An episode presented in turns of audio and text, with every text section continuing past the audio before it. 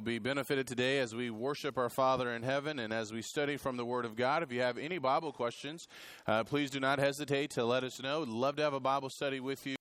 Uh, this is something that we strive to do here to teach the Word of God, preach the Word of God, and to share with others what does the Bible have to say? What does our Father in heaven want us to know? Before we begin, in just a moment here, just want to say it's good to be back home. Uh, I had one last gospel meeting uh, this past weekend in Roseville, Michigan. I'd never been there before and uh, had actually planned it back in 2015. So I appreciate the shepherds here uh, giving me the opportunity to go there and to uh, uh, to preach there. It's a smaller congregation, about 60 members, but uh, full of love, and uh, it was just a good time to be there. And it really is a small world. It's amazing to see how many connections there are, uh, obviously, in the body of Christ and people that know one another. So it is great to be back home. Don't have uh, don't have any more gospel meetings until next March, and so uh, there's much work to be done here. And looking forward to the great things that we already have going on here. Well, if this is your first Sunday here with us, what we have done this past month of September is a series of Bible questions or series of lessons uh, answering Bible questions that people have. And so we began the first Sunday in September of this month, and we began looking at different questions that people submitted to us. And we're beginning to wrap things up here. Uh, I'm going to be preaching tonight, looking at a variety Bible questions. And then, Lord willing, in the month of October, uh, there are still some questions we were not able to answer. And so I want to try to put some sermons together for the evening services where we can go a little bit more in depth uh, with some of the questions. Now, we're going to be talking about questions from Genesis or about Genesis. And this morning we have seven questions. Do not fear. We won't be here till two, okay? Maybe one, but not two. Seven questions uh, from the book of Genesis. People are like, no. All right.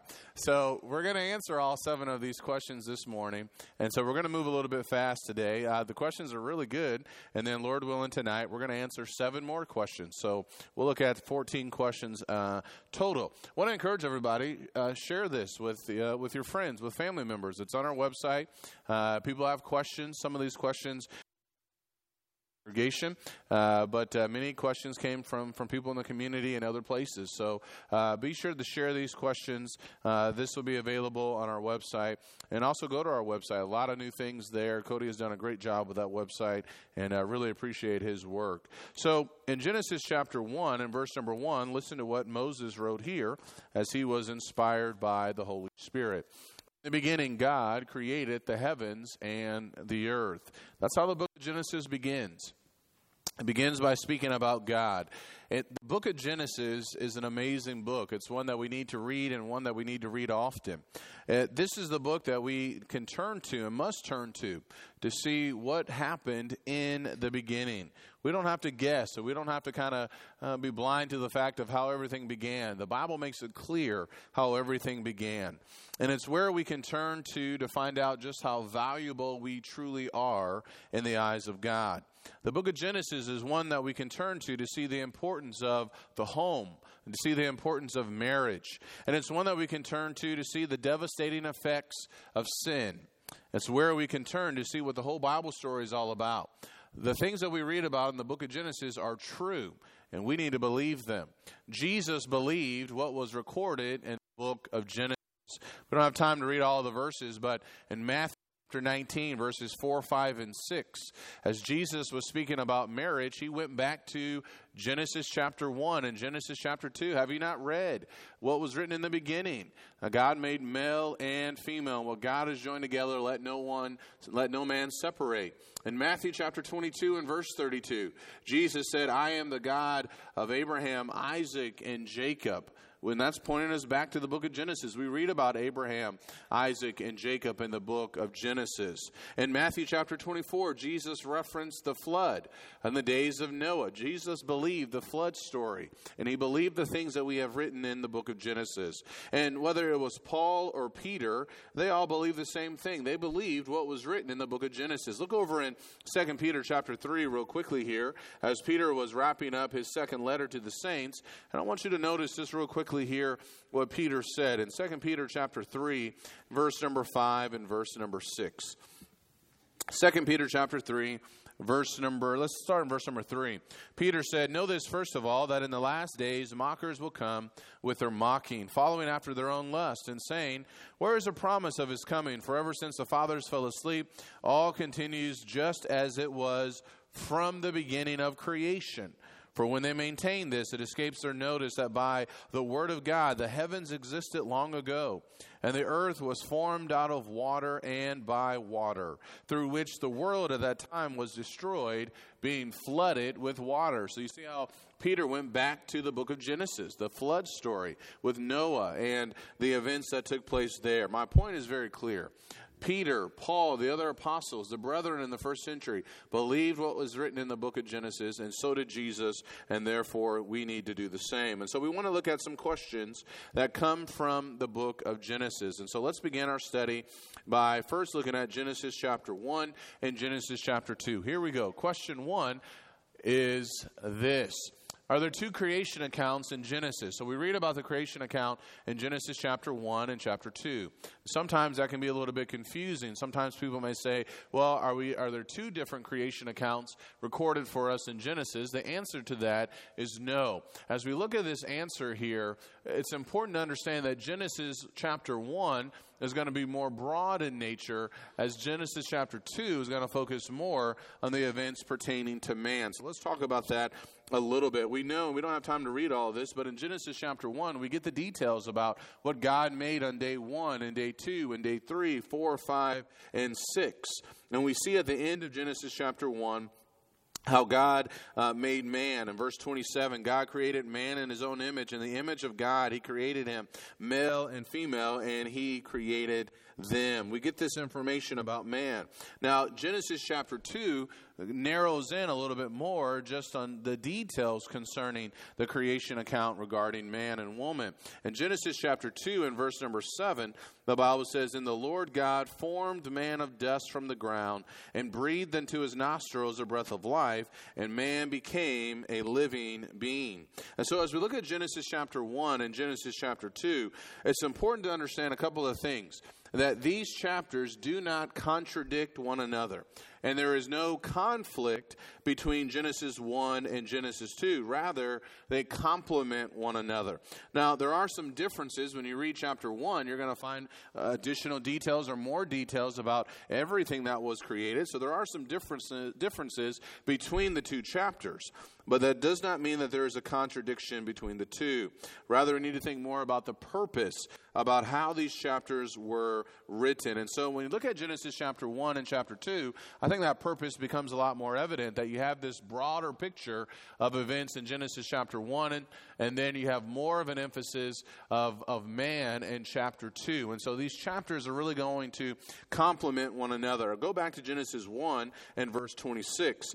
Then God said, Let us make man in our image, according to our likeness. And let them rule over the fish of the sea, and over the birds of the sky, and over the cattle, and over all the earth, and over every creeping thing that creeps on the earth. And so we read this account there uh, how God made man in his image, uh, and that's true. And yet we get some additional details in chapter 2, as we just read, and verse number 7, as God breathed life into man after forming him from the dust of the ground. And so these additional details just give us more information about what took place during that time. So there's no contradiction uh, or discrepancy between Genesis 1 and Genesis chapter 2. I think that's the big thing that I want everybody to understand. Now, you could look at a lot more examples in Genesis 1 and 2, but just understand that these work together. They complement one another as you're reading these two chapters, and that will help us to make sure that we're staying on the right track. So, no contradictions between the two. Just while while there may be differences between them, does not mean that there is a contradiction, all right? So, that's question number one. Question number two takes us to Genesis chapter 6. Look over in Genesis chapter 6. Uh, this is a great question. This is a question that a lot of people have. In verse number 2, we read about the sons of God. And the question is uh, who or what are the sons of God? that are recorded for us in Genesis 6 and verse 2. So let's just look at verse number 1. Now it came about when God or when man men began to multiply in the face of the land and daughters were born to them. That the sons of God saw that the daughters of men were beautiful, and they took wives for themselves, whomever they chose. When I was in Roseville, I woke up super early and I found a YouTube uh, Bible study that someone was talking about Genesis chapter 6. And there are really two views that people have regarding Genesis 6 and verse number 2. Some believe that the sons of God is referring to fallen angels. And we'll talk about that here in a little bit. And others believe that these are referring to men from the godly lineage of Seth that began to interact with these other women and, and were led into wickedness. And so let's talk about that. I think those are the two biggest views that people have. Now, I'm going to stick closely to my notes because we have a lot of ground to cover, so I don't want to get off track here. Um, when you look at Genesis 6 and verse 2, that phrase, sons of God, then you look at verse number 4 when Moses spoke about the Nephilim, many believe, okay, this is talking about fallen angels or these powerful uh, spirit beings. So let's talk a little bit about this. I think context and harmony will help us to come to the right conclusion as we try to answer this question. Look over in Job chapter 1 and verse number 6. In Job chapter 1 and verse number 6, what I want to show you here is that we do see the phrase sons of God, and it certainly seems to be talking about uh, angelic beings. In Job chapter 1 and verse 6, as we're introduced to Job, we see that uh, a time where the sons of God came before, uh, came before Lord. Look at Job 1 and verse 6. Now there was a day when the sons of God came to present themselves before the Lord, and Satan also came among them. This is part of the reason why some believe in chapter 6 of Genesis that sons of God is talking about angels. You find these sons of God presenting themselves before the Lord. Look at Job chapter 38 and verse number 7. In Job chapter 38 and verse number 7, remember when God had this conversation with Job. Job was trying to find God, and God finally spoke to him. And he's going to ask him a series of questions Where were you when I created all of these things? And we find this phrase, sons of God, as God was speaking about what took place in the beginning. He said in Job chapter 38 and verse 4, Where were you when I laid the foundation of the earth? Tell me if you have understanding. Who set its measurements, since you know? Verse 5. Or who stretched the line on it? On what were its bases sunk? Or who laid its cornerstone? When the morning stars sang together, look at verse 7, and all the sons of God shouted for joy.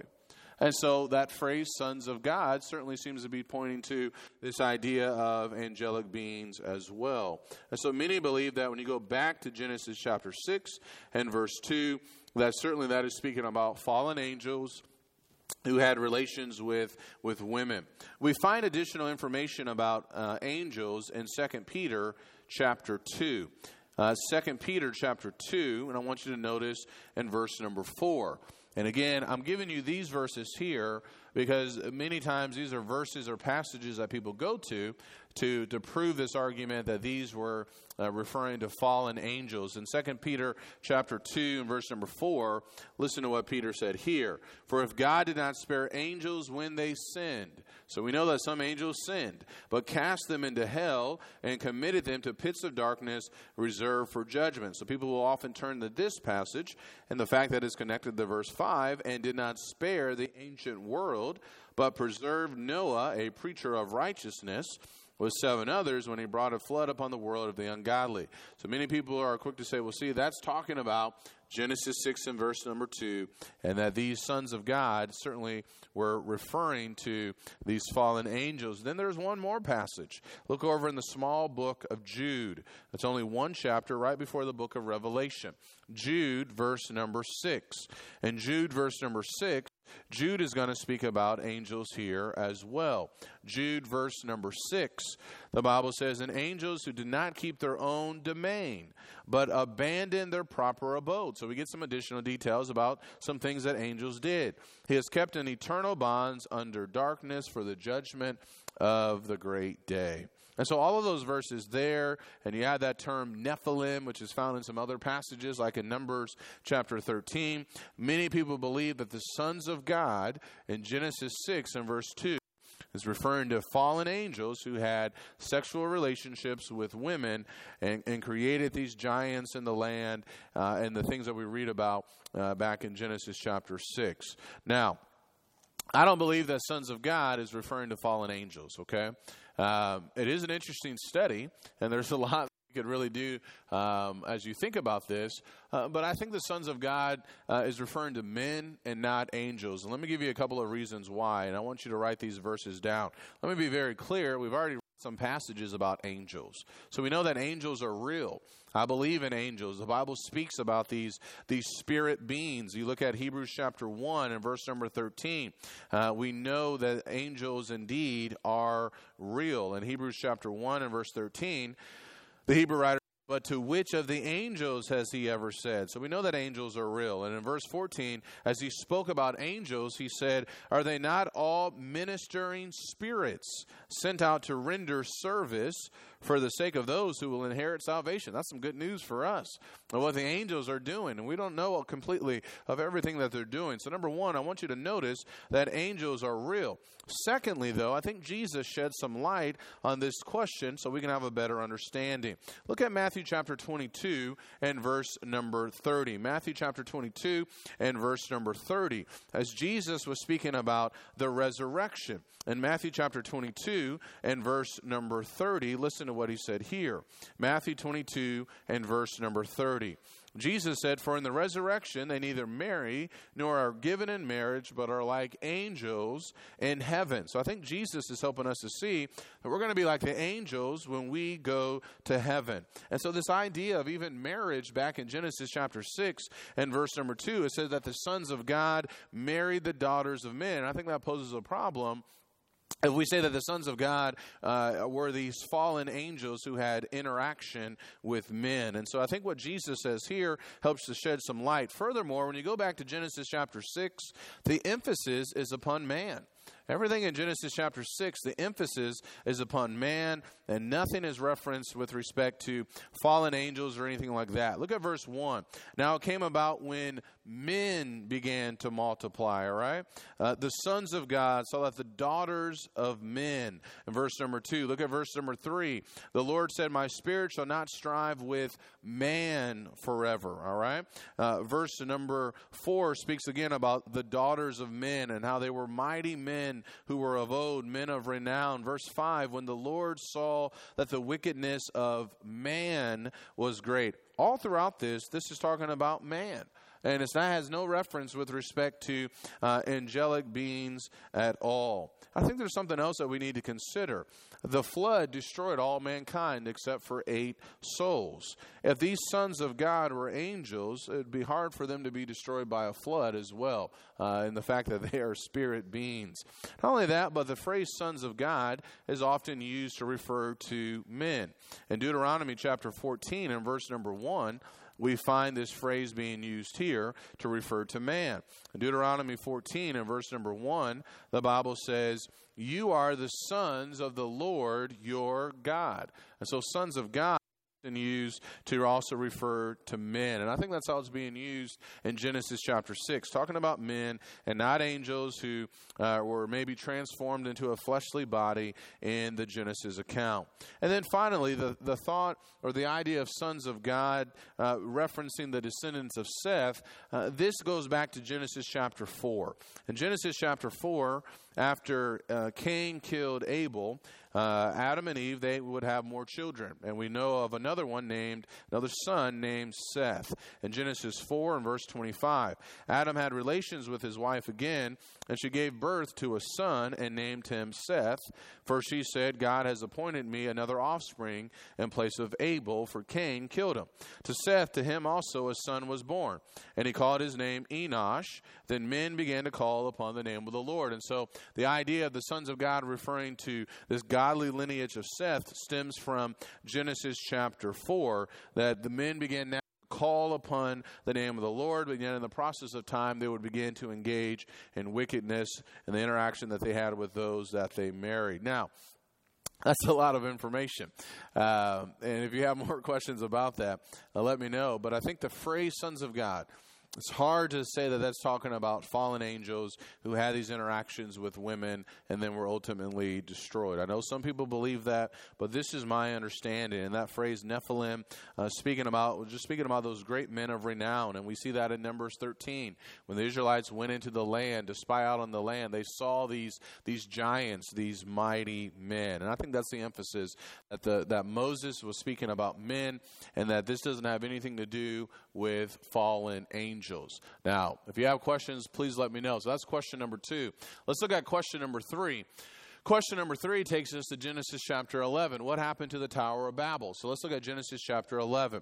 The Tower of Babel, we need to understand, is, it was, uh, was real. And what we read in Genesis chapter 11, uh, we need to real. Now, we don't have time to read the entire chapter, but let's look at verse number one and let's read a couple of verses. The Bible says, Now the whole earth used the same language and the same words. And that's going to answer a couple of more questions. It came about as they journeyed east that they found a plain in the land of Shinar and settled there.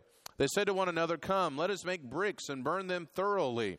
And they used brick for stone, and they used tar for, uh, for mortar. They said, Come, let us build for ourselves a city and a tower whose top will reach into heaven, and let us make for ourselves a name, otherwise we will be scattered abroad over the face of the whole earth. Verse 5 The Lord came down to see the city and the tower which the sons of men had built. The Lord said, Behold, they are one people and they all have the same language. And this is what they began to do, and now nothing with purpose to do will be impossible for them. Come, let us go down, and there confuse their language, so that they will not understand one another's speech. So the Lord scattered them abroad from there over the face of the whole earth. Excuse me, and they stopped building the city. Therefore, its name was called Babel, because there the Lord confused the language of the whole earth. And from there the Lord scattered them abroad over the face of the whole earth. And so we get some details uh, about what happened. Uh, this is a historical account. And there's nothing in here that should tell us or that should make us to believe that this is something that did not happen. Everything in here in here is historical in nature. Uh, details about the land of Shinar is given. We read about that in Genesis chapter 10 and verse number 10. Uh, we read about that in Daniel chapter 1 and verse number 2. And we also read about that place in Isaiah 11 and verse number 11. This was a real place, and so that's something that we need to hold on to. And even the details about how the tower was built. I think gives credibility to the story. Uh, how they would make bricks and burn them thoroughly, and how they used brick for stone in verse number three.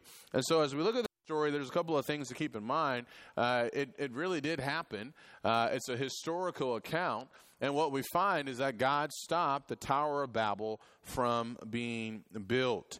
And we know that the people were trying to build this. This was their goal because that's what the text says. Now, the question is uh, why? Uh, why was God upset? Uh, and why did he decide to destroy uh, the Tower of Babel? Uh, I think there's a, one uh, good answer and, and, that is that remember what God told Adam and Eve back in Genesis chapter 1 and then also Noah in chapter 9. In Genesis chapter 1 and verse number 28, the Bible says, God blessed them, and God said to them, Be fruitful and multiply and fill the earth and subdue it. And this idea of being fruitful and multiplying is something that the Lord wants Adam and Eve to do. After the flood, look at Genesis chapter 9 and verse number 1. The Bible says, And God blessed Noah and his sons and said to them, Be fruitful and multiply and fill the earth. And so when you go back to the, the story, the Tower of Babel, we see everybody all in one place trying to build this city and building this uh, this uh, this tower. And I think you could even say some things about pride too as well. And so the Lord stopped all of this from being built. Now, uh, there are some other references to the Tower of Babel. And Josephus, and I've mentioned him in some previous sermons, uh, was a Jewish historian. And let me just read what he said here. He says, quote, When all men were of one language, some of them built a tower as if they would thereby ascend up to heaven. But the gods sent storms of wind and overthrew the tower and gave every one of his peculiar language. And for this reason, it was that the city was called Babylon. And that is from the antiquity, uh, antiquities of the Jews. And so we find references of the Tower of Babel and other sources as well. Uh, for the sake of time, there are some other references that we could use. We just don't have time. So, what happened to it? Well, God eventually he, he stopped the tower from being built, and individuals were going to be scattered. And so, uh, that's the information that we have regarding uh, the Tower of Babel. Now, the next question uh, I think is connected to the Tower of Babel. Uh, what happened beyond confusion of languages? It's an interesting story, and the main thing I want to just focus on this is question number four, so we're more than halfway through, is that we do have information about languages. That's what the text says, that up until this time, that there was just one language. And we just read the story, and what, and what Moses wrote was that as a result of this tower being built, eventually God is going to scatter the people, confuse their languages, and so from there, you're going to find uh, many uh, different languages. And I believe this should be taken literally, uh, that there was up until this time one language. Now, some have said, well, wait a second, look back in Genesis chapter 10 and verse number 5. It appears that before the Tower of Babel, there were already multiple languages. So, how do we reconcile this? Well, look at Genesis 10 and verse number 5. The Bible says, From these, the coastlands of the nations were separated into their lands, everyone according to his language, according to their families, into their nations. So, people say, Well, th- this sounds like this happened prior to the Tower of Babel. What do we understand? How do we, how do we reconcile this? Well, the Genesis, parts of Genesis 10 11 are not necessarily in chronological order. And I think a figure of speech is being used called prolepsis, which means to speak before, where Moses wrote about these multiple languages in Genesis chapter 10 and then gives us the full story in Genesis chapter 11. We actually find uh, that even writers in the New Testament would use this type of, of writing. Look at John chapter 11. I just want to show you an example of uh, this idea of, of prolepsis. And I think that's what's taken place there back in Genesis 10 and Genesis 11. Remember in John chapter 11, Look there quickly in John chapter 11 and verse number 1. We're going to read the story of Mary and how she anointed the Lord with ointment. In John chapter 11 and verse 1, and I'm showing you this because I think this parallels with John 10 and or I'm sorry with uh, Genesis chapter 10 and Genesis chapter 11. The Bible says now a certain man was sick, Lazarus of Bethany, the village of Mary and her sister Martha. Now watch what it says. It was the Mary who anointed the Lord with ointment and wiped his feet with her hair, whose brother Lazarus was sick. So we see Mary anointing the Lord with ointment and wiping his feet with her hair. And yet that event did not take place until John chapter 12. Look at John chapter 12 and look at verse number 3. John chapter 12 and verse number 3. Mary then took a pound of very costly perfume of pure nard and anointed the feet of Jesus and wiped his feet with her hair, and the house was filled with the fragrance of the perfume. So, as John spoke about this event in John chapter 11, the event did not occur until John chapter 12. Now, I'm saying all this because I think it will help us to understand that while we see multiple languages in Genesis chapter 10, uh, that Moses is simply just explaining how all this came about in Genesis chapter 11 as he dove in, into more details. And so, uh, if I understood the question correctly here, and I'm kind of focusing more on on uh, on the languages, uh, the Tower of Babel was the beginning of, of different languages, and then the people were scattered. They initially all had one language, and then as a result of what God did, the individuals would be scattered. And so that's what we read about uh, in the text there uh, with respect to languages. All right, let's look at uh, another question. I think this comes from uh, the Tower of Babel as well. Uh, what about the idea of races? What about the idea of races? And it's important to understand that the Bible doesn't use language that we typically use whites, blacks, white race, black race. We don't, you know, we use that type of language, but the Bible does not use that kind of language. What we find as people are being uh, described, we find phrases like nations, tribes, tongues, people. Look at Acts chapter 10 and verse 34 and 35. Remember when Peter went to the household of Cornelius in Acts chapter 10 and verse number 34 and 35? Uh, Peter was Jewish, and the other Jewish men went there. Cornelius and his household, they were Gentiles, which means that they were not Jewish. And as Peter is preaching in Acts chapter 10, verse 34 and 35, he said this opening his mouth peter said i most certainly understand now that god is not one to show partiality. But in every nation the man who fears him and does what is right is welcome to him.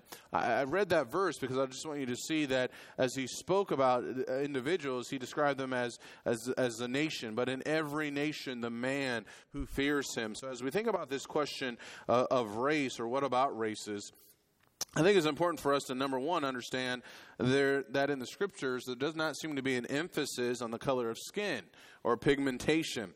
Rather, the emphasis is made that we all come from one God. Look at Acts chapter 17.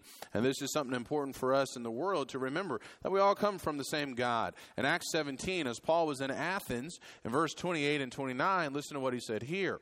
Acts 17, 28 and 29. The Bible says, For in him we live and move and exist, as even some of your own poets have said, for we also are his children. Being then the children of God. That all of us uh, obviously come from the Lord. And earlier in this uh, in this sermon that we read about in Acts chapter 17, look at verse number 26. Paul is also going to emphasize that we all ultimately come from one man. The Bible says, and he made from one man every nation of mankind to live on, on all the face of the earth. So that becomes important as we think about this idea uh, of races, that we all ultimately come from God, that we all began with Adam. And so the physical differences or varieties that we see I think we could say probably began at the Tower of Babel based upon the different environments that people found themselves in after they were scattered. So again, I think the Tower of Babel uh, will point will go back there to help answer questions like that. So the Bible doesn't use language like like white or black people. Uh, I think the differences would have began there as individuals were scattered. Okay, that's a that's a lot of information, uh, but that's my understanding. All right, the next question is pretty easy. Where did Cain find his wife? That's easy, eharmony.com. All right, next question. All right, that's not true. Uh, when I saw that on the internet and I really loved it, I had to use it, okay? So I wish I thought of that myself. Uh, so this question I had to uh, re- uh, reword a little bit differently. Uh, the question went like this Back, uh, Speaking on Adam and Eve, were there any other people created after Adam and Eve? Meaning this, if a man traveled to find his wife, where does she come from? Uh, so eharmony.com is the easy way out, but that's certainly not biblical. So, in all seriousness, let's uh, let's uh, address this question. There's another question wrapped up in this, and then we will uh, wrap this up. Number one, when we think about the Bible, the scriptures, the Bible does not give us every single detail about what, ta- what has taken place in history. We all agree with that? Not every single detail is given to us with respect to what has taken place in human history. Number two, it's important to understand that Adam was the first man created and that Eve was the mother of all living. Look at Genesis 3 and verse number 20. In Genesis chapter 3 and verse number 20, the Bible says, Now the man called his wife's name Eve, because she was the mother of all the living. So Adam was the first man created. Eve was the first woman created. And so there, there weren't any other individuals who were created that we don't read about. All came from Adam and all came from Eve. And as we answer this question, and then we, we have to say that Adam and Eve, they, they must have had, and we know that they had more children. Uh, after uh, Cain killed Abel, we already read about Seth in Genesis chapter 4 and verse number 25. Now I want you to turn over to chapter 5 and verse number 4. In Genesis 5 and verse number 4, the Bible says, Then the days of Adam after he became the father of Seth were 800 years. They lived for centuries. And he had other sons and daughters. Well, who were they? I don't know. The Holy Spirit has not revealed that. But what we do know is that he had other sons and daughters. And so, what can we conclude? Now, where did Cain find his wife? Remember, Cain was going to be cast out. We can conclude, and listen carefully, that in the early stages of human history, marriage between kinsmen was not deemed immoral. And so he would have married uh, someone from, from the lineage of Adam uh, during that time. And so we don't have every single detail of history. All human beings came from Adam and Eve, so there's not another creation story that we're missing or someone else that was created that we don't know about or read about. And so he would have married someone from his family. Now, I know when people hear that, they say, wait a second here, I got some problems with that. What about genetic issues? And what about this idea of, uh, of incest and things like that. Well, there are a couple of things to think about. Uh, with respect to, to, genetic issues and uh, things like that, remember that during that time, people were living for centuries at a time 700 years, 800 years, 900 years. Uh, and so it, it, was not as much of a problem as it would have been, obviously, now uh, and in, in later periods of time. Secondly, I think there also needs to be the distinction when you look at Leviticus chapter 18. Turn over to Leviticus chapter 18. Leviticus chapter 18, uh, there, there's a list of violations of, of from God uh, that the people under the law of Moses were not to do. Uh, when it came to certain sexual relationships, uh, they were to avoid uh, certain relationships. And this whole list here is really pointing to uh, with this interaction between blood relatives. And verse 6 None of you shall approach any blood relative of his to uncover nakedness. I am the Lord. You should not uncover the nakedness of your father. That is the nakedness of your mother. She is your mother. You are not to uncover her nakedness. Verse 8, he speaks about fathers. Verse number 10, he speaks about children. Verse number 11, he speaks about sisters. He's going to talk about aunts and daughters in laws, and he goes on and on and on. And so while there is those, uh, while these commandments are given to uh, the nation of Israel under the law of Moses, we don't see that. Um, that being prohibited in the days of Adam and Eve and during that time. And so, while it's, it's hard for us to kind of fathom that, uh, during the days of Adam and Eve, number one, there was something that was totally different. The fact that these people were living for centuries. And I think there's something to be said about that, even with the conditions of the bodies and things like that, uh, before everything would change. And so it is important to note that when we get into the law of Moses, we see that this is prohibited, that there are laws against this, and certainly under the law of Christ as well. And so that question is really two questions. Uh, where did Cain find his wife? He would have married someone um, from his family. Uh, marriage between kinsmen at that time was not unlawful. Now, that's the best that I can do. Uh, the secret things belong to the Lord our God. Uh, the things that have been revealed belong to us, Deuteronomy 29 and verse number 29. So those are the seven questions. There were six, and then I just kind of rolled in the last one. Someone had a question about incest and things like that. Uh, we see this prohibition in the law of Moses and certainly moving forward. But prior to that, I think that's how we answer that question. Now, uh, I love answering Bible questions, and, and maybe for some, uh, you know, these questions are pretty intriguing, and maybe you have more questions. Um, we could go on and on and on. I want to end with this questions are good, there's nothing wrong with questions.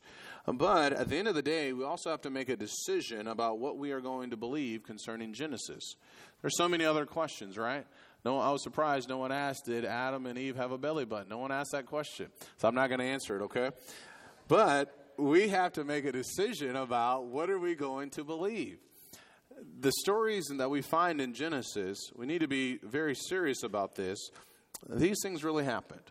And I know people sometimes will kind of mock and joke around. You can't really believe these things to be true. But there is sufficient evidence for us to know that these things indeed are true. In the beginning, God. That lays the foundation for everything that we read in the rest of the Bible. And so the question, I've answered questions, so now I want to ask you some questions. Question number one is this Do you believe God is real? The God of Abraham, Isaac, and Jacob. Do you believe he's real? You will have to answer that question. We all will. Question number two I want to ask you is this Do you believe that you were created in the image of God? That's what Genesis 1 and verse 26 says. That we are created in the image of God. We're more than just flesh and blood. Our bodies are going to go back to the dust of the earth. But there's a part of us that's going to continue to live on forever. Question number three is this Do you believe that sin is a big deal in the eyes of God? Adam and Eve, they sinned in Genesis chapter 3.